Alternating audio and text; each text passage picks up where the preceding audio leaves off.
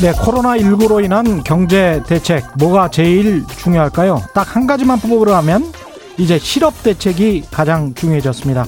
미국 실업률이 8.4%로 떨어지긴 했, 했습니다만, 코로나19 이전 수준인 3%대로 내려오려면 수년은 걸릴 것이다. 이런 전망이 우세하고요. 우리도 마찬가지입니다.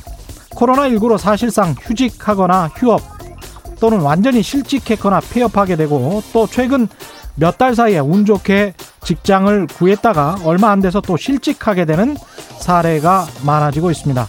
실업급여라도 받으려면 6개월은 근속해야 하는데 이렇게 단기간에 해고되면 국가로부터 실업급여도 못 받게 되죠. 또 역으로 나이 들어서 실직하고 6개월 이상 휴직하게 되면 쉬게 되면은 구직을 하는데도 큰 어려움이 따릅니다. 실직 상태로 오랜 기간 있었던 사람들을 기업들이 꺼려하기 때문인데요. 큰일입니다. 최소한 내년 상반기까지는 이런 상황이 계속될 것 같습니다. 고용 문제, 실업 대책, 정부와 기업이 힘을 모아 지혜를 짜내야 합니다. IMF 환란 위기 직후 김대중 정부 때도 전국에 미분양 아파트가 급증하자 양도세를 전액 면제시켰었죠. 위기 때 미분양 아파트에게도 했던 각종 특혜 사람에게 기업에게는 못하란 법 없습니다. 과감히 발상 전환할 필요 있습니다. 네, 안녕하십니까. 세상에 이익이 되는 방송 최경련의 경제쇼 출발합니다. 저는 진실탐사 엔터테이너 최경련입니다. 유튜브 오늘도 함께 갑시다.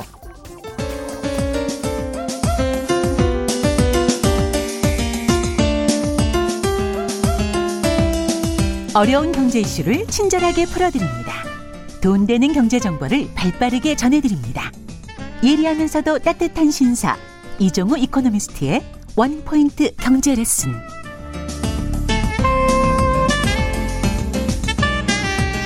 네, 국내외 경제 흐름을 분석하고 실질적인 투자 정보도 전해드리는 원포인트 경제 레슨 이종우 이코노미스트 나오셨습니다. 안녕하십니까? 예, 안녕하십니까? 예, 와요 비바람이 많이 쳐서 태풍 피해가 다들 없으셨기를 바랍니다. 예, 괜찮으시죠? 사실 예, 뭐 저희는 괜찮은데요. 예, 그 부산, 경남 이쪽에 많이 그 그러니까요. 그 했기 때문에 예, 그쪽에 피해가 좀 많을 것 같아서 음, 그게 좀 걱정입니다. 지금 강원도를 좀 통과하고 있는 것 같은데 예, 좀 걱정이긴 합니다. 우리 주식 시장과 재정 건전성을 예. 걱정하는 목소리도 있는데 예, 차근차근 좀 주식 시장부터 좀 알아보겠습니다. 예, 그렇죠. 미국 나스닥 시장이 지난주에 좀 많이 하락했죠. 장중에 한 10%까지 이틀간 하락했었는데 예. 그 목요일하고 금요일 날 이 이틀간에 걸쳐서 예. 뭐 목요일 날은 거의 한 나스닥이 5% 정도 그렇습니다. 하락을 했고요. 예. 그 다음에 금요일 날은 장중 한 5% 조금 넘게 하락을 했다가 음. 그 다음에 단기적으로 너무 빠르게 그 급락을 했기 때문에 예. 어, 조금 좁혀서 한 1%대 중반 정도 하락하는 걸로 해서 끝났습니다. 예. 그게 어쨌건 간에 아무튼 장중으로 이틀 동안에 걸쳐서 10% 하락한다라고 하는 건 굉장히 큰 거거든요. 그렇죠. 우리나라 시장으로서 한번 보면 음. 이틀 동안에 걸쳐서 주가가 한 240포인트 정도가 한꺼번에 떨어지는 거잖아요. 예. 그러니까 그게 얼마나 그 충격이 크겠습니까? 음. 그래서 미국도 그렇고 우리나라도 그렇고요. 오늘 포함해서 어 토요일 날 그 방송이나 어그 신문에서 많이 나온 그 이 단어가 있는데요. 예. 민스키 모멘트라고 하는 민스키 모멘트? 예, 예, 그 단어인데 이게 뭐냐면 미국의 경제학자가 하이먼 민스키가 만든 그 단어입니다. 예. 예, 그 뜻을 보게 되면요. 과다하게 부채를 확대 부채를 이용해서 음. 이제 경제를 쭉 끌어올리지 않습니까? 예. 그 다음에 경제가 나빠지게 되면 채무를 가지고 있는 사람들이 채무를 상환하기가 굉장히 어려워지죠. 그렇죠. 예, 그렇게 되면 그 다음에 어떻게 하냐면 가지고 있는 우량 자산을 매각을 해가지고 그 상환을 해줄 수밖에 없는 상태가 됩니다. 예. 그러면 부실한 자산뿐만 아니라 음. 우량한 자산까지 한꺼번에 떨어져 버리는 형태가 되기 때문에 그걸 자- 가장 우려했었죠. 그렇죠. 사실은. 자산의 예. 가격이 한꺼번에 떨어지는 형태가 되는데 음.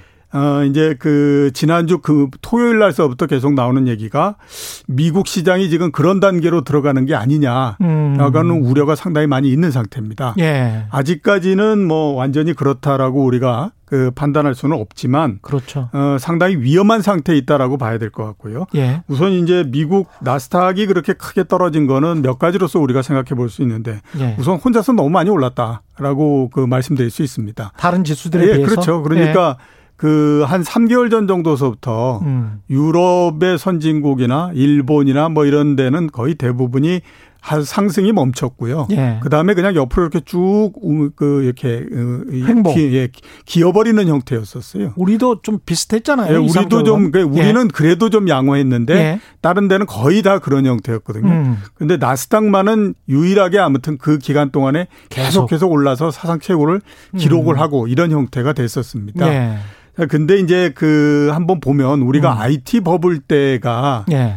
나스닥이 어떻게 생각하면 최고의 기간이었지 않습니까? 그랬죠. 그러니까 그 IT 산업이라고 하는 것이 처음 만들어지면서부터 아, 인터넷이나 그 이동 전화가 들어오고 이러면서 완전히 제자리를 잡은 거니까 그때도 보면 한 번 상승을 하고 100% 이상 상승하는 경우가 많지 않았거든요. 예. 근데 이번 같은 경우에 음. 지난 3월 달서부터 상승한 게 85%까지 올라갔습니다. 아, 그건 두 배 올라갔네요. 예, 그렇죠. 예. 근데 과거에 100% 올라가는 건 음. 짧으면 2년, 예. 길면 4년 동안에 걸쳐서 오르는데 예. 이번 같은 경우에는 물론 그 전에 많이 떨어진 것도 있지만 그렇죠. 그걸 다 감안한다고 하더라도 6개월 사이에 그냥 거의 85%가 올라갔거든요. 음. 그러니까 이게 이렇게 되면서 상대적으로 너무 이 가격의 차가 벌어져 버리는 형태가 되다 보니까 예. 그게 이제 상당히 문제가 됐다라고 봐야 될 것 같고요. 예. 두 번째는 이제 경제하고 기업 실적 부분입니다. 예. 지금 뭐 미국도 마찬가지인데요.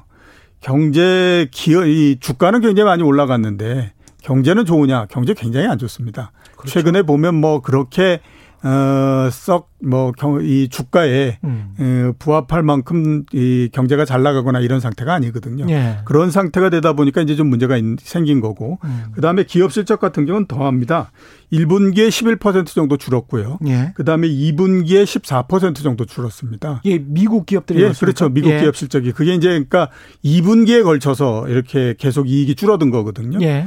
어, 금융위기 때는 보면 단 한 분기에 걸쳐서만 기업 이익이 줄어들고 그 다음에는 계속해서 좋아졌어요. 음. 예. 근데 이번 같은 경우에는 그게 아니라 그냥 두 분기 동안 계속해서 줄어들고 그렇죠. 그 다음에 앞으로도 별로 그렇게 좋아질 것 같지 않은 형태가 되다 보니까 예. 일단 이제 어 기업 실적이나 주 그 경제하고 그 주가 사이에 굉장히 많이 이게 그 괴리가 뜨는 형태가 됐고 음. 그게 어느, 어느 시점엔가는 저게 한 번은 좁혀질 거야 라는 생각들을 굉장히 많이 했거든요. 그렇죠. 그게 이제 이번에 왔다라고 볼 수도 있습니다. 음. 그리고 또 어, 시장 내부적으로 보면 왜 변동성이라고 하잖아요. 그러니까 예. 하루하루에 주가가 얼마만큼 변하느냐 이런 부분들인데 예. 이 변동성이라고 하는 것이 왜 중요하냐면 주가가 쭉 올라갔다가 맨 윗부분에서 막 변동이 커지게 되면요. 예. 그 다음에는 주가가 떨어지기 시작, 시작하는 전조입니다. 그거는 어. 생각해 보면 뻔하지 않습니까? 그러니까 예.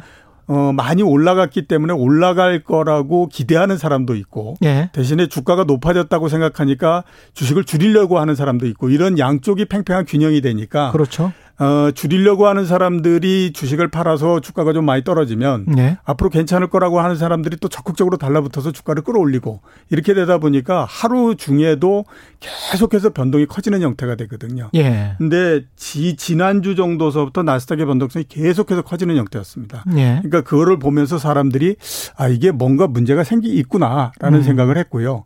그 변동성이 어느 정도 됐냐면 S&P 500 기준으로 했을 때에 어 2000년 IT 버블 때보다도 훨씬 더 변동성이 커졌어요. 어. 그렇게 되다 보니까 야 이게 진짜로 뭔가 시장 내에서 이게 끌어서 이 그 물이 넘치기 일보 직전인 것 같다 이런 생각들을 사람들이 하다가 어 어느 순간서부터 그게 이제 매도로 그렇죠. 나오면서 주가를 끌어내리는 역할을 했다 이렇게 볼 수가 있죠. 변동성이 심하면 사실은 투자자들은 투자하기가 겁나잖아요. 예, 그렇죠. 예. 이게 너무 주가가 왔다 갔다 하면 예, 하루에도 플러스 마이너스 5% 왔다 갔다 한다면 내가 잘못 만약에 플러스 5%에 사서, 사서 마이너스 5%로 가면 종가로 끝난다고 하면 10%를 그렇죠. 하루에 10% 그냥 손해를 보는 거니까요. 예. 기- 그 관련해 가지고 이제 애플이랄지 테슬라 같은 대형 기술주도 크게 하락을 했습니다. 예, 그렇죠. 예. 이렇게 나스닥이 크게 떨어진 가장 주역이 예. 어, 애플하고 그다음에 테슬라. 테슬라. 나머지 또 뭐 우리가 옛날에 얘기했던 팡이니 이런 기업들이 예. 떨어지면서 이제 음. 주가를 계속해서 끌어내리는 역할을 네. 했는데요. 어, 이렇게 된 거는 어, 이 그 소수의 종목들의 주가가 너무 많이 올라갔기 때문에 이게 이제 그, 그 접근하기가 상당히 어려운 가격이 돼서 지수 비중도 그게 한 25% 예, 그렇죠. 됐잖아요. 그렇게 예. 됐기 때문에 그런데요. 음. 일단은 이제 테슬라 같은 경우에 한번 보면요. 예. 작년 말에 주가가 50달러 정도였거든요. 그게 올해 2월 달에 100달러까지 올라갔었습니다. 예. 두배 정도 올라서 그때 미국에서 뭐라고 판단했냐면 테슬라의 주가는 이제 저 세상의 주가다. 이 세상의 주가가 아니라는 거죠. 100달러 수준이 예, 예. 그래서 저거 진짜로 문제가 있는데 예. 아무튼 이런 얘기를 했거든요. 근데 그게 어디까지 올라가냐면 500달러까지 올라갔습니다. 그러니까, 그러니까 지난해 말과 비교해서 지난해 말열 대비해서는 배네? 10배가 올라간 거죠. 그죠? 예, 예.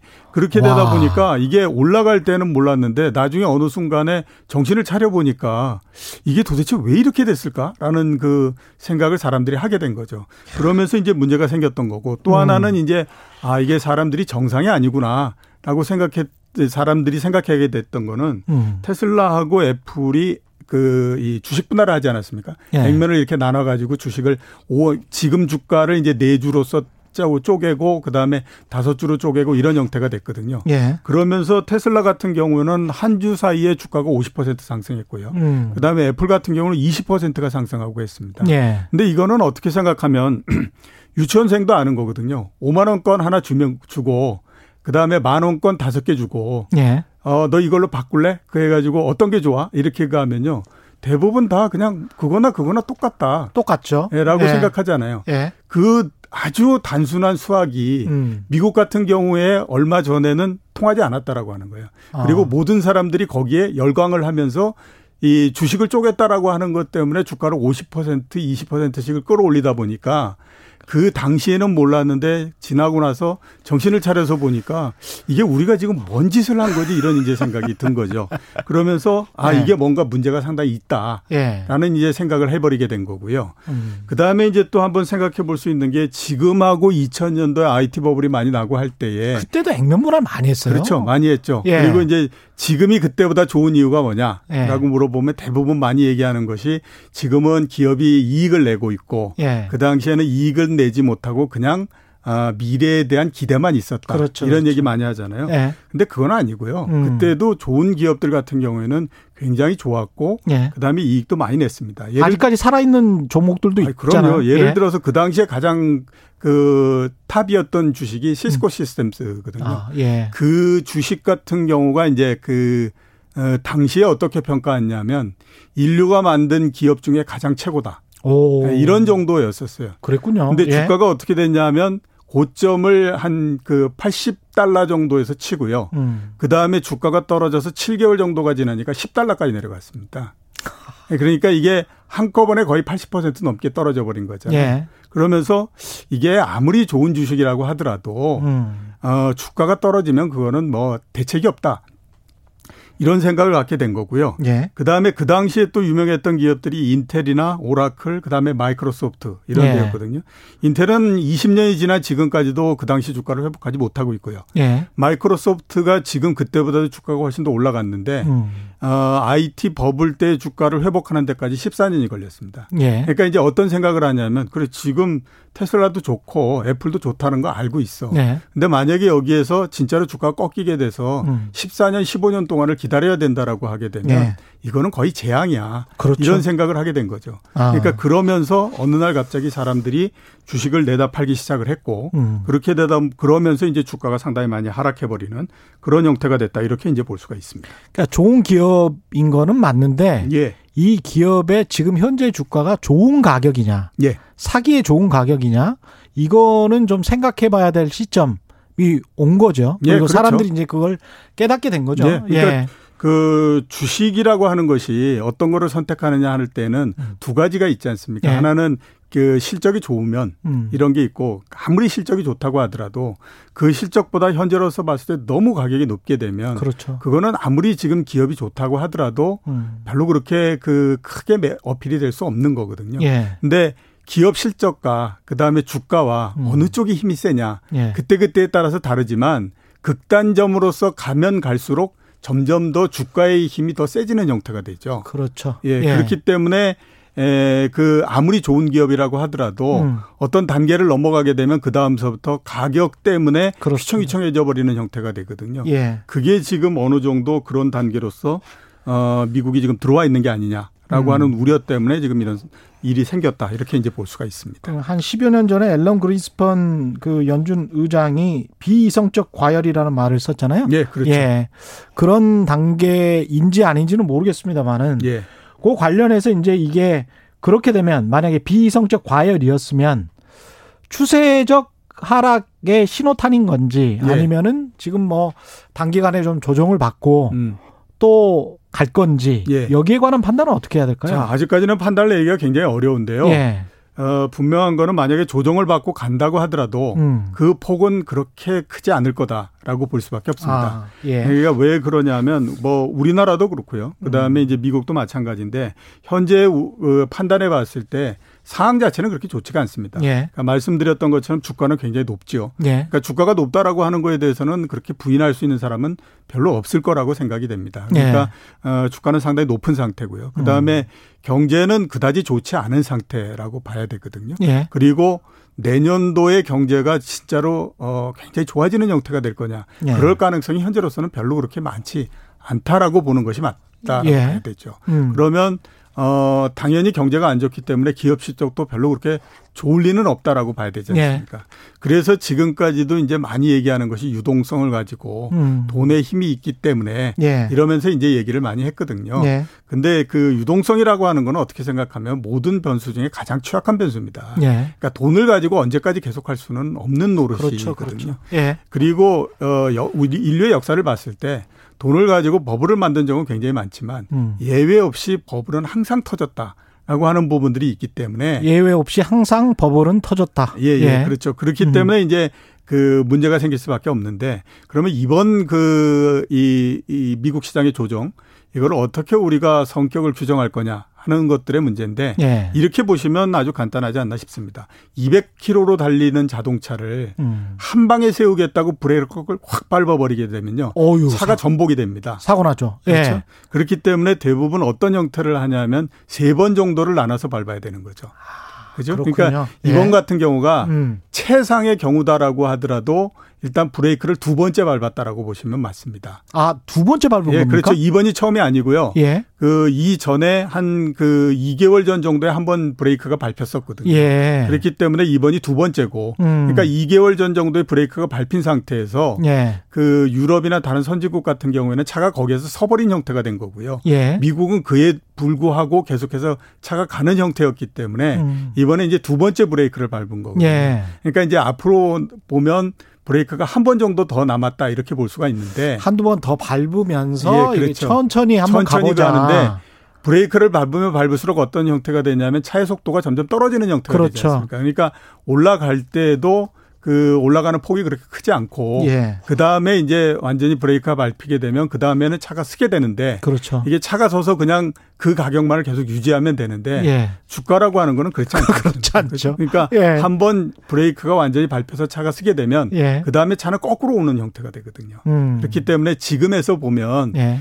물론 지금이 완전히 이제 다 끝났고 이제 대세 하락이 시작됐고 이렇게 볼 수는 없고 예. 조금 더 지켜보기는 해야 되겠지만 최상의 경우를 본다고 하더라도 음. 여기에서 추가적으로 상승하고 하는 것들은 그렇게 많지 않다. 음. 이렇게 이제 보는 게 맞다라고 봐야 되죠.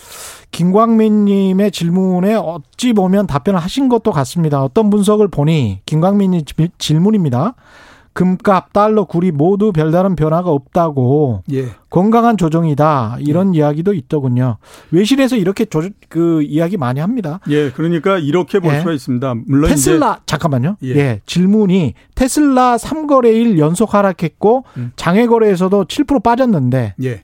추가 매수해도 될까요? 이 질문입니다. 어, 아까 말씀드렸지 예. 않습니까? 테슬라가 예. 2월 달서부터 시작해서 물론 이제 코로나19 때 좀 떨어지고 했지만 예. 2월 달에 100달러에서부터 500달러까지 올라갔고요. 음. 작년도 말에 따지면 50달러에서 500달러가 된 거였거든요. 예. 10배가 올라갔습니다. 예. 그게 조금 조정을 한다고 해서 끝나는 건 아니거든요. 예. 만약에 지금서부터 조정을 한다 그러면 굉장히 큰 폭으로 진행이 됩니다. 음. 최소 제가 봤을 때 50% 정도는 떨어지기 때문에요. 예. 50%면 지금이 400불 정도 하지 않습니까? 예. 400불 조금 넘거든요. 50%면 250불 정도이기 때문에 음. 지금에서 사는 거는 왜 주식 시장에 있는 사람들이 흔히 많이 얘기하는 떨어지는 칼날을 붙드는 거거든요. 아. 예, 그렇기 때문에 그거는 절대 하면 안 되는 거라고. 떨어지는 봐야죠. 칼날을 붙드는 거다. 지금 예, 예. 사는 것은. 예, 그렇죠. 알겠습니다. 실물 경제 이야기를 좀 해봐야 될 텐데 예. 딸기 딸기 피터님 한국 주식과 관련한 질문인데요. 조금 있다가 나오니까요. 같이 질문 받겠습니다. 예, 지금 현재 이제 미국 경제 변수를 보면 실물 경제를 보면 이게 이제 트럼프 대통령이랄지 므누신 재무장관은 8월 실업률이 8.4%로 떨어지니까 예. 이게 전문가들의 예측은 한 9.8%였나 봐요. 예. 그리고 이제 7월이 10, 10.2%였기 때문에 예. 어 이거 이렇게 좋아졌어 우리가 돈, 투, 돈 투입해서 예. 이게 이 트럼프 대통령의 업적이야 뭐 이렇게 이제 이야기를 하고 있는데 예, 예. 전반적으로 어떻게 보십니까 이거는? 어, 일단 뭐 실업률 부분들은 음. 어, 양면성을 갖고 있다 이렇게 이제 볼 수 있습니다. 예. 그러니까 말씀하셨던 것처럼 생각보다도 굉장히 크게 개선이 된 거는 맞는데요. 개선된 부분이 어떤 것에 의해서 개선됐냐면 우리로 따지면 이제 일용 근로직들이 어, 보다도 취업을 많이 했다. 아, 예. 그런 형태로 해서 이제 개선이 됐고요. 음. 안 좋은 부분들은 뭐가 있냐면 그동안에 그 임시 어, 이 실업에 돼 있던 사람들이 예. 아주 다수가 연구 실업 쪽으로서 넘어가는 형태가 되고 있습니다. 아, 그게 최악이죠. 예, 그렇죠. 예. 그렇기 때문에 앞으로도 이게 개선이 되는 것이 쉽지 않은 형태가 될 가능성이 높다. 이렇게 이제 볼 수가 있거든요. 그러니까 임시직이라고 하면 지금 미국 같은 경우에 이런 경우가 있더라고요. 그러니까 리조트랄지 휴양지에 겨울 준비를 하는 휴양지 리조트들이 있는데 이제 눈이 빨리 오니까요, 그쪽은. 예, 그렇죠. 그래서 가을부터 준비를 빨리 하는데 그 관련된 그 직업은 미네소타 같은 주는 아주 그 오지에 떨어져 있거든요. 그러니까 이제 사람들이 잘 안 가려고 한단 말이에요. 예. 그래서 한 3개월 정도밖에 잡을 줄 수가 없어요. 예. 근데 그런 데는 또 오히려 구인난을 겪고 있는 거죠. 그렇죠. 예. 그런 상황이니까 이제 이게 실업률이 좀 떨어지는 건데 예. 그런 일자리가 없어지고 나면 예. 또 이게 상황이 지금 말씀하신 대로 영구적인 실업이 많아지고 있기 때문에 예. 공장을 폐쇄해 버려 가지고 백화점이 폐쇄가 된달지 그래서 그런 걱정을 하시는 분들도 많이 예, 있는 것 같습니다. 그리고 예. 앞으로의 전망을 보게 되면 예. 앞으로의 전망은 일단은 좀 우울한 형태입니다. 예. 그래서 말씀하셨던 것처럼 이제 트럼프 대통령이나 어, 미국의 행정부 특히 이제 백악관에서는 괜찮다. 왜냐하면 앞으로 이제 3개월 후에 그 선거를 해야 되기 때문에 당연히 음. 그렇게 얘기하지만 어, 연준이나 이런 쪽에서는 어, 경기의 회복이 예상보다도 상당히 좀 더디고 예. 그 다음에 내년도도 상당히 안 좋을 가능성이 높다. 이렇게 이제 얘기를 하고 있는데요. 예. 우선은 이렇게 강한 거는 코로나19가 어, 예상보다도 강했기 때문에 그렇습니다. 음. 그리고 지금도 강하기 때문에 그런데 활동성 지수라고 하는 게 있지 않습니까? 예. 그러니까 이제 사람들이 얼마나 밖에 나와서 활동을 하고 있느냐 하는 그렇죠. 거를 이제 지수로서 한번 만들었던 휴대, 폰 앱. 예, 예. 그렇죠. 예. 예. 그런 건데 이게 5월 달, 6월 달에 굉장히 좋아졌다가 음. 7월, 8월 달 되게 되면 상당히 안 좋아지는 형태로서 지금 계속되고 있고요. 예. 어, 이, 이 부분들이 경제를 계속해서 이제 붙드는 형태가 될 뿐만 아니라 지금까지 상당히 그래도 이제 소비나 이런 것들이 상당히 좋았어요. 예. 그러니까 코로나19가 발생하기 이전하고 대비해서 보면 미국의 소비가 그때 비해서도 4% 정도 더 올라가 있는 상태입니다. 예. 근데 그 이 임금을 통한 임금이나 이런 그 소득 부분은 한 2% 정도가 그때보다도 줄었거든요. 예. 그러면 왜 이 임금이나 이런 것들이 줄었음에도 불구하고 소비가 늘어났느냐? 음. 그만큼 정부에서 이전 지출을 해줬기 때문에 맞아요. 그렇죠. 예, 예. 예. 그러면서 이제 소비가 쭉 늘어나는 형태가 됐었는데 예. 그게 8월 달 중순으로 해서 끝이 난 형태가 되기 때문에 맞습니다. 예. 앞으로는 이제 상당히 좀 문제가 될 가능성이 있다라고 봐야 예. 되는데 우선 지금 나타나고 있는 부분들이 뭐냐 하면 그 미국에서 월세가 계속해서 지금 밀려가고 있는 상태입니다. 렌트비가. 예. 어, 요게 이제 시간이 지나면 계속해서 소비두나 이런 걸로서 이어질 가능성이 높고요. 그렇죠. 그런데 이제 인식이 조금씩 그 차이가 있다라고 봐야 되는데 백악관 같은 데에서는 지금까지도 이제 5차 외그 경기 부양 대책 그렇죠. 이거 이제 합의가 안 난 상태지 않습니까? 음. 어, 백악관에서는 그거 없어도 된다. 네. 이제 이런 얘기 계속 그 하고 있습니다. 예. 아 근데 없어도 된다라고 하게 되면 지금 당장의 숫자가 나타나는 것이 아니라 언제쯤 나타나냐면 11월 달서부터 굉장히 나빠진 숫자가 계속해서 나오거든요. 예. 그러니까 이제 그때까지만 넘어가게 되면 일단 선거는 끝이 나기 때문에 그렇습니다. 그렇게 가는데 음. 이게 지금 보면 어 미국 내에서 중앙은행이 보는 경제 시각도 다르고 음. 행정부가 보는 것도 다르고 예. 여당이 보는 것도 다르고 야당이 보는 것도 다르고 이런 형태이기 때문에 예. 이게 지금 그 많이 걱정하고 있는 거는 음. 5차 경기 부양 대책이 과연 의회를 통과할 수 있겠느냐. 어. 이그 통과를 시키려고 하는 사람도 별로 그렇게 적극성을 안 보이는 것 같고 예. 그 다음에 또, 어, 이, 이, 이 두드려서 통과를 시켜야 되는 양쪽도 음. 그거 뭐 이런 생각을 하다 보니까 민주당도 좀 정치적인 생각을 안 할래 안 할 수가 없겠죠. 그렇죠. 예, 예. 그래서 만약에 그런 부분들이 없, 없으면 음. 당장의 그, 이, 이 경기가 조금씩 둔화되는 형태인데 예. 시간이 가면서 더 둔화가 빨라지는 거 아니냐라고 하는 우려가 지금 상당히 있는 상태이거든요. 예. 그렇기 때문에 현재 봤을 때 미국 경제는 일단 4차까지의 경기 부양 대책이 들어오면서 음. 회복돼서 좋아졌던 부분들이 이제 거의 효과를 다 하고 있는 상태로서 들어가고 있기 때문에 예. 앞으로 미국 경제는 그다지 좋지는 않다. 이렇게 음. 이제 볼 수가 있습니다. 그 미국 언론들도 지금 관련해서 돈을 한정없이 투, 투입할 수 있을 것처럼 초기에는 말했거든요. 이 예. 3월에는 그랬었는데 지금은 부채 걱정을 하는 언론들이 굉장히 많습니다. 예. 미국 연방정부 부채 같은 경우에 이제 연말에 100% 넘어갈 거는 거의 확실해 보이고 GDP 대비 예. 그렇게 되면은 이게 2차 세계 대전 이후에 처음이라는데요. 예. 그렇죠. 그렇죠? 예.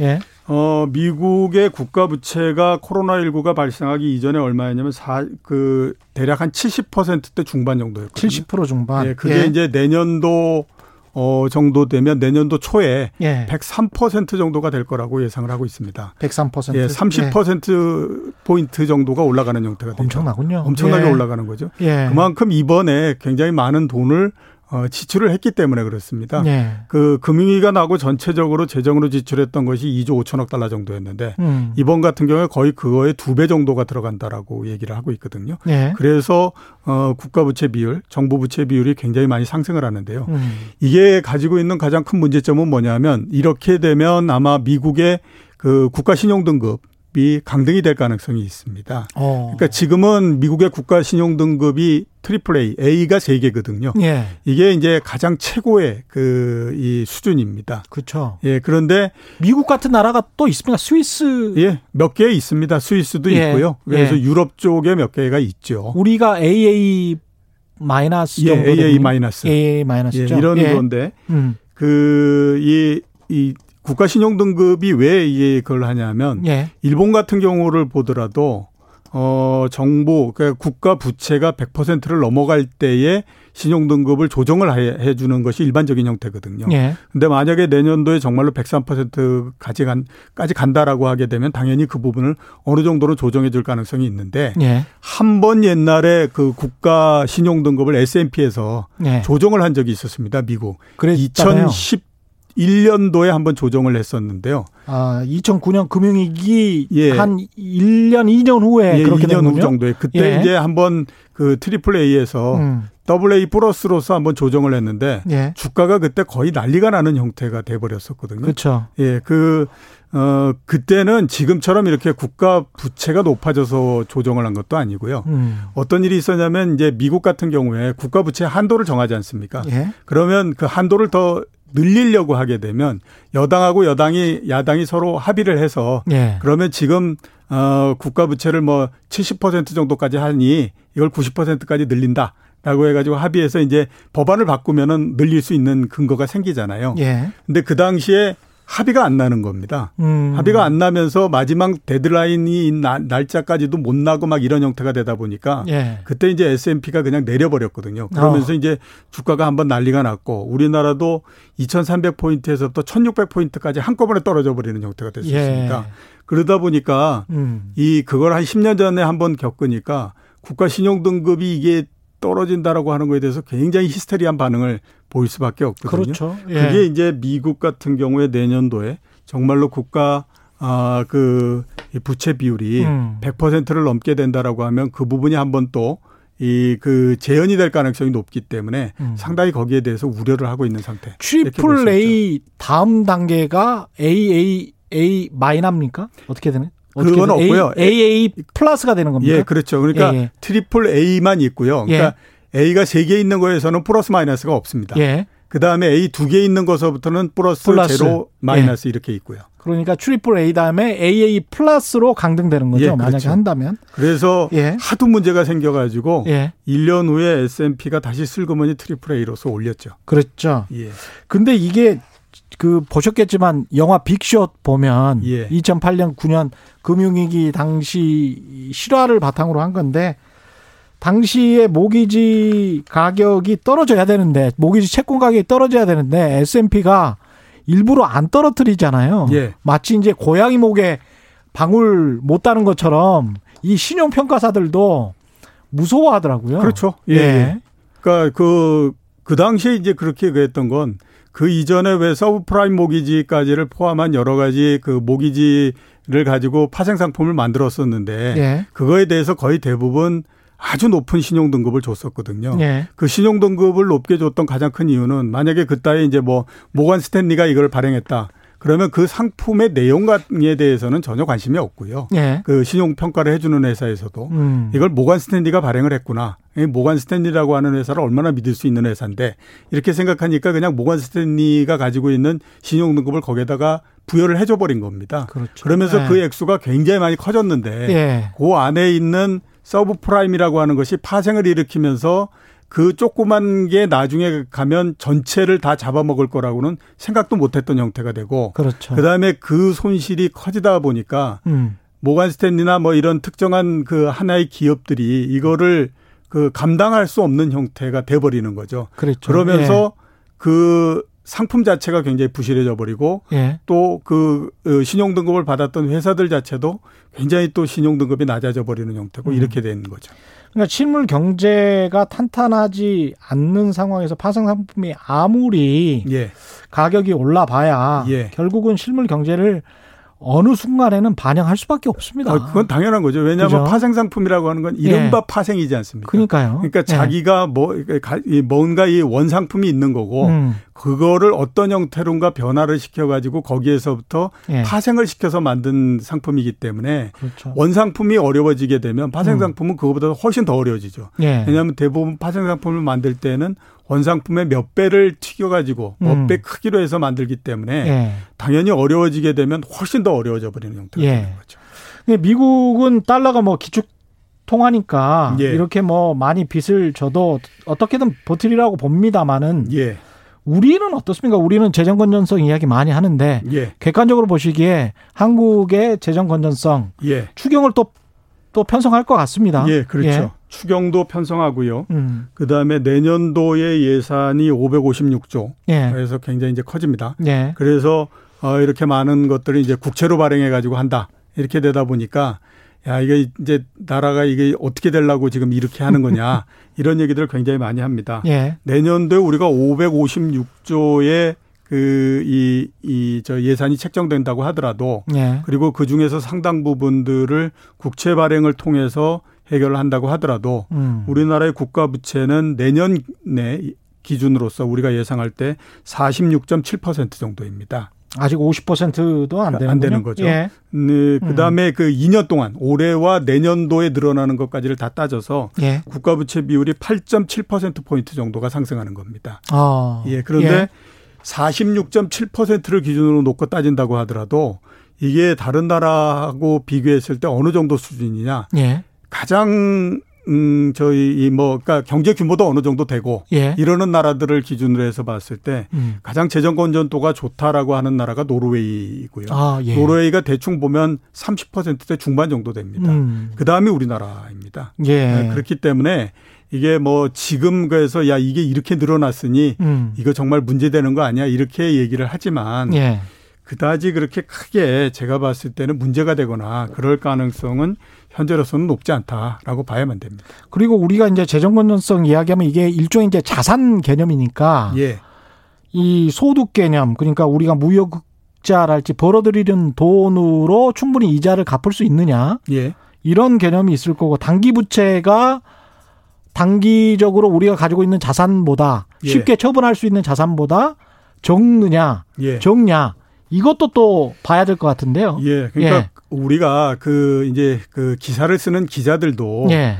혼돈을 많이 하기 때문에 이제 이런 얘기들을 굉장히 많이 하는 건데요. 예. 그러니까 국가 부채 비율이라고 하는 것이 있고 예. 그다음에 또 어, 위기 뭐 그다음에 외환 위기 이런 것들이 있지 않습니까? 그렇죠. 근데 이제 지금 얘기하는 걸 보면 음. 그두 개를 거의 이렇게 혼합해서 쓰는 형태가 되죠. 그렇죠. 그러니까 국가 부채 비율이 높아지게 되면 음. 아 그 다음에 이제 외환이 부족해지 해지고 예. 그 다음에 이제 또 저 이 이 이 외국인들이 예. 예, 막 빚을 회수해 간다든가 이런 형태가 돼 버리기 때문에 돈을 회수해서 예, 그 다음에 위, 나라가 바로 망할 발생한다. 것처럼. 이렇게 예. 이제 얘기를 하는데요. 예. 이거는 엄격하게 보게 되면 둘은 분리돼 있는 개념입니다. 그렇죠. 예. 그러니까 그 이 국가 부채 비율이라고 하는 것은 국가가 빚을 냈기 때문에 국채라든지 뭐든지 해서 빚을 냈는데 그 빚의 비율이 어느 정도 되느냐 하기 때문에 문제는 뭐냐면 국가가 이 빚을 갚을 수 있는 능력이 있느냐 없느냐 하는 부분들도 중요하고요. 그렇죠. 또 하나는 뭐냐면 이 빚이 도대체 누구한테 가 있느냐 하는 것들도 굉장히 중요한 거죠. 음. 만약에 예. 어, 국가가 이제 뭐 그 100이라고 하는 그 국채를 발행을 했는데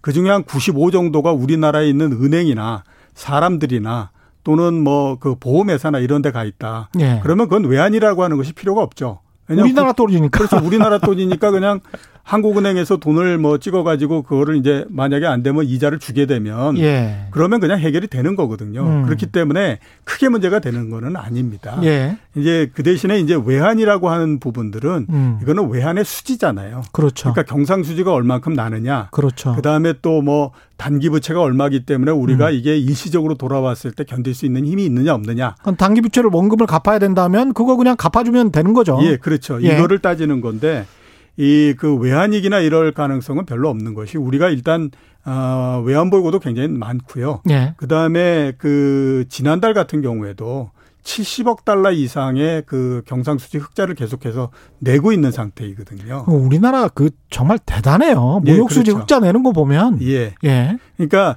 그렇게 따져보면 음. 일단은 외환위기가 날 가능성은 없고 예. 이제 국가 부채가 올라가기 때문에 문제다 이렇게 이제 그 생각을 해야 되는데 예. 과연 그러면 국가 부채 47% 정도 되는 것이 크게 문제가 될 거냐? 음. 일본 같은 경우는 국가 부채가 200% 정도 되거든요. 그럼 200%가 넘죠. 예. 근데 이게 왜 문제가 안 되냐면 음. 일본 정부가 발행한 국채의 굉장히 많은 부분들을 일본의 보험회사들이 갖고 있습니다. 그렇습니다. 예. 그러니까 이게 뭐 그 나라 망하게 만들지 않겠다라고 하게 되면 그렇게 만약에 된다라고 하면 예. 정부도 어려워지지만 그 채권을 갖고 있는 사람은 더 어려워지잖아요. 음. 그렇기 때문에 그 부분들에서는 크게 문제가 생기는 건 아니거든요. 예. 근데 이게 우리가 음. 잘 모르다 보니까 이 두 개를 같이 혼합해 가지고 써버리는 형태가 되다 보니까 음. 국가 부채가 굉장히 많아지게 되면 결국에 나중에 위기가 발생한다 이런 형태로서 계속 어, 얘기를 해서 그러는데요. 예. 우리나라의 그 재정 건전성이나 이런 것들은 굉장히 좋은 상태고요. 음. 그다음에 그 외환이나 이런 부분들에서도 문제가 없습니다. 한번 우리가 따져보면 97년도에 외환위기 발생하지 않습니까? 예. 그 당시에 우리나라 국가부채 비율이 어느 정도 됐겠냐. 대개 지금 생각해보면 100%가 넘었을 거고 이렇게 생각되지 않습니까? 예. 그 당시 10%대였습니다. 어. 그러니까 이게 두 개가 서로 등치되는 것이 아니기 때문에 예. 그런 부분들을 좀 생각을 하셔야 된다라고 저는 생각이 됩니다.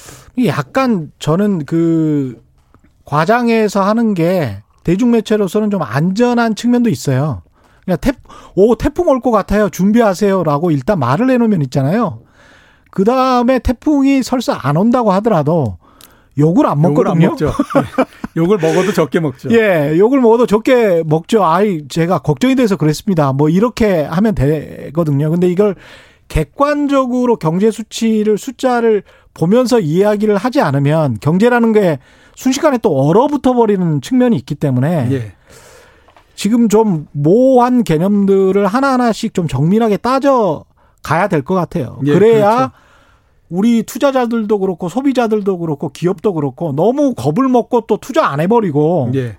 그래 버리면 뭐 나라 경제가 계속 나락으로 떨어지는 거니까. 예. 그러니까 태풍은 자기 스스로 알아서 진로를 결정하지만 우리 경제 진로는 이 가계와 기업과 정부가 결정하는 거거든요. 예, 심리가 그렇죠. 굉장히 중요합니다. 그러니까 정부가 할 수 있는 부분이 있고 예. 기업이 할 수 있는 부분이 있거든요. 예. 앞에서 말씀드렸던 것처럼 내년도에 국가 예산이 556조 이렇게 음. 이제 되는데요. 예. 어 그거 가지고 모든 거를 해결할 수는 없죠. 그러니까 음. 어, 그냥 우리가 이게 보면 556조가 올해에 비해서 8.5% 정도 증가하는 거니까 야 크네 이렇게 이제 생각할 수 있지 않습니까? 예. 근데 올해는 뭐 어떤 거냐면 지금까지 세 번의 추경이 있었고요. 한 번의 추경이 더 있습니다. 예. 그럼 네 번의 추경이 있잖아요. 네 번의 추경이 전부 다 집행되는 것까지 감안하게 되면 예산 증가 그이 예산 증가율은 1.6% 정도밖에 안 됩니다. 예. 그리고 증가율 면에서 봤을 때는 음. 올해의 그 추경까지 전부 따지면 작년도에 비해서 올해 예산이 20% 증가한 거거든요. 예. 그러니까 작년에 비해서 올해에 비해서는 예산 증가가 굉장히 떨어지지 않습니까? 그러니까 음. 어떻게 보게 되면 이제 그 국가가 맡았던 부분들이 올해보다는 내년도가 조금 더 약해질 가능성이 있죠. 예. 그거를 커버해야 되는 것이 이제 기업들이 해야 되는 부분들이거든요. 예. 그래서 아, 말씀하셨던 것처럼 지나치게 경제에 대한 그 비관적인 전망이라던가 예. 내지는 불안감을 불러일으키게 되면 음. 기업이 투자를 할 수가 없습니다. 그러면 계속해서 예. 경제는 수축이 돼 버리기 때문에 예. 이게 그 계속 쪼그라드는 형태가 돼서 음. 모두가 다 불행한 형태가 되니까 그거는 하지 말아야 되는 거죠. 사실 그리고 이 관련해 가지고 제가 2008년 11월에 그 특정 신문들 보니까요. 아니 왜 이렇게 돈을 적게 푸냐. 예. 라고까지 사설을 쓰더라고요. 그때 금융위기 때 전 세계 경제의 한 60% 정도가 마이너스 성장이라고 해- 했는데 예. 지금 현재 2020년은 90% 정도의 경제권 나라들이 마이너스 성장이라는 거 아닙니까? 그럼 훨씬 그렇죠. 더큰 경제 위기인데 예. 지금은 돈을 아껴라 이런 식으로만 그 신문 사설을 쓰고 이러는 거는 이해를 못 하겠어요. 왜 그때 하고 지금 하고 이렇게 달라야 되는 건지. 뭔가 큰 뜻이 있지 않겠습니까? 그건 좀 이상합니다. 예. 저도 이상하다고 생각합니다. 예. 환율 그래서 이제 더 엄격하게 한번 예. 이 검증을 한번 해볼게요. 환율 같은 경우에 그러면 또 환율이 막 그 해서 외국인 자금이 뭐 유출돼서 환율이 우리가 들썩거려서 그래서 히- 힘들다 이렇게 이제 주장할 수도 있는 거 아닙니까? 예, 그렇죠. 지금 현재 원화 환율은 어떻게 보십니까? 어, 앞에 제일 먼저 질문이 예. 왔는데 우리가 예. 뒤로 미루고 왔기 예, 때문에 예. 그거를 포함해서 예, 그 말씀- 말씀을 예. 드리도록 하겠습니다. 예. 국내 주식 시장은 어떻게 아, 되느냐. 그렇죠, 그렇죠, 그렇죠. 예, 그런 그 주식 시장. 이야기. 예. 자, 그 어, 이틀 동안 미국 나스닥 시장이 크게 하락을 했는데 예. 상대적으로 우리나라 시장은 그래도 좀 선방을 했습니다. 오늘 같은 경우에 보면 주가가 상승하기도 했고요. 음. 그래서 아, 영향이 좀 덜하다 이렇게 이제 얘기를 하는데 영향이 덜한 건 다른 게 아니고요. 아까 말씀드렸던 것처럼 미국 시장이 독보적인 상승을 했기 때문에 그 차이가 벌어질 수밖에 없고요. 그 차이 때문에 미국 시장이 떨어지는 동안에 다른 나라 같은 경우에는 그렇게 이제 심하게 떨어지는 형태가 안 나오는 거죠. 예. 근데 대충 제가 봤을 때 그게 어, 오늘이나 이 정도가 한계가 아닌가라는 생각이 듭니다. 왜냐하면 오늘이 얼마였죠? 오늘이 어 오늘이 15포인트가 상승해서 2384. 예, 그렇죠. 예. 이게 왜 그러냐면 어 이틀 사이에 예. 어떻게 보면 미국 시장하고 우리나라 시장하고 한 6% 내지 7% 정도의 괴리를 좁혀버린 형태가 예. 지금 됐지 않습니까? 음. 그러니까 그런 면에서 봤을 때 이제 우리나라 시장이나 다른 나라 시장 같은 경우에 특히 우리나라 시장 같은 경우 이제 어, 미국 시장 대비해서도 그렇게 싸다라고 볼 수가 없는 거거든요. 아, 이기 때문에 예. 어떤 시점서부터는 같은 움직임을 하는 형태로서 갈 수밖에 없습니다. 예. 그래서 이제 그런 부분들을 좀 감안을 하셔야 될 것 같고요. 음. 마찬가지로 보게 되면 우리나라 시장도 그다지 좋은 형태는 아닙니다. 예. 내년도 경제도 그다지 좋은 형태는 아니고요. 음. 그다음에 기업 실적이 우리 미국 같은 경우는 10%대 정도로서 떨어졌지만 예. 우리 같은 경우는 거의 25%에서 30% 정도가 줄어버렸거든요. 음. 그래서 어, 이 시장의 그 가격도 높아지고 그러다 보니까 어, 주가를 평가하는 밸류에이션도 굉장히 높아진 형태가 돼버린 거고요. 예. 그 다음에 이제 그거를 막는 유일한 거다, 유일한 도구다라고 많이 얘기하는 아, 그 유동성, 그 다음에 개인의 매수 이런 부분들도 개인 매수가 계속 그 혼자서 모든 것들을 해결할 수는 없습니다. 그럼요. 과거에도 예. 주가가 올라갈 때 보면 왜 개인과 기관과 외국인 이 3대 주체가 있지 않습니까? 그 3대 주체 중에서 두 군데가 똑같은 방향으로서 움직여줘야만 됩니다. 아, 그러니까 외국인과 기관이 동시에 주식을 사주든지 예. 뭐 이런 형태가 돼야 가는 거거든요. 지금처럼 양쪽이 쭉 갈라져서 이런 형태로서 가게 되면 음. 그 효과가 그렇게 오래 가기가 어렵고요. 힘이 한계가 있겠습니다. 예, 그렇죠. 예. 그리고 또 하나 이게 우리가 감안해야 될 거는 최근에 우리나라의 국채 수익률이 있지 않습니까? 예. 그 시장에서 결정되는 거. 음.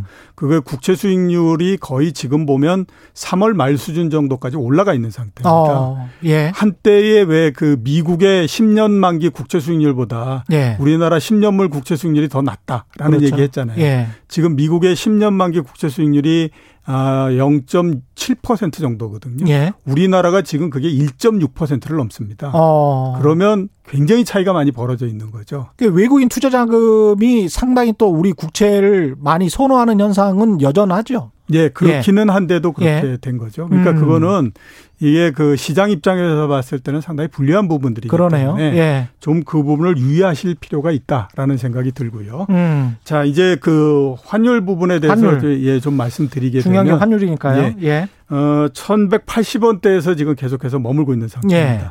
그 밑으로 밀어내지도 못하고 음. 위로 올려붙이지도 못하는 상태에서 지금 계속 그 옆으로 이렇게 쭉 가고 있는 상태인데요. 예. 어, 밑으로 그 밀어내지 못하는 이유는 더 이상 추가적으로 봤을 추가적으로 음. 어 이게 이 그 환율을 더 밑으로 끌어내릴 만한 요인이 아직까지는 없습니다. 어. 그러니까 국내 경제가 상당히 괜찮다라고 하게 되면 네. 그거에 관한 동력을 얻을 수가 있는데 그렇죠. 일단은 좋지는 않은 상태고요. 음. 그다음에 끌어내렸던 부분들이 국채 수익, 수익률이 예. 금리가 올라가면서 우리나라에 자금이 들어오고 이런 부분들이 있었거든요. 그렇죠. 근데 아까 말씀드렸던 것처럼 미국의 국채하고 음. 차이가 굉장히 벌어져 버린 상태이기 때문에 예. 여기에서 금리가 더 올라가기도 그렇게 쉽지는 않은 상태다라고 봐야만 됩니다. 예. 그래서 추가적으로 밑으로 내려 붙일 그런 음. 그 힘도 그렇게 많지는 않고요. 예. 그 다음에 위로 올라가는 거는 미국의 달러가 워낙 지금 현재 약세인 상태이기 때문에 음. 추가적으로 위로 올 그 이제 뭐 더 이렇게 올라가기도 어려운 상태입니다.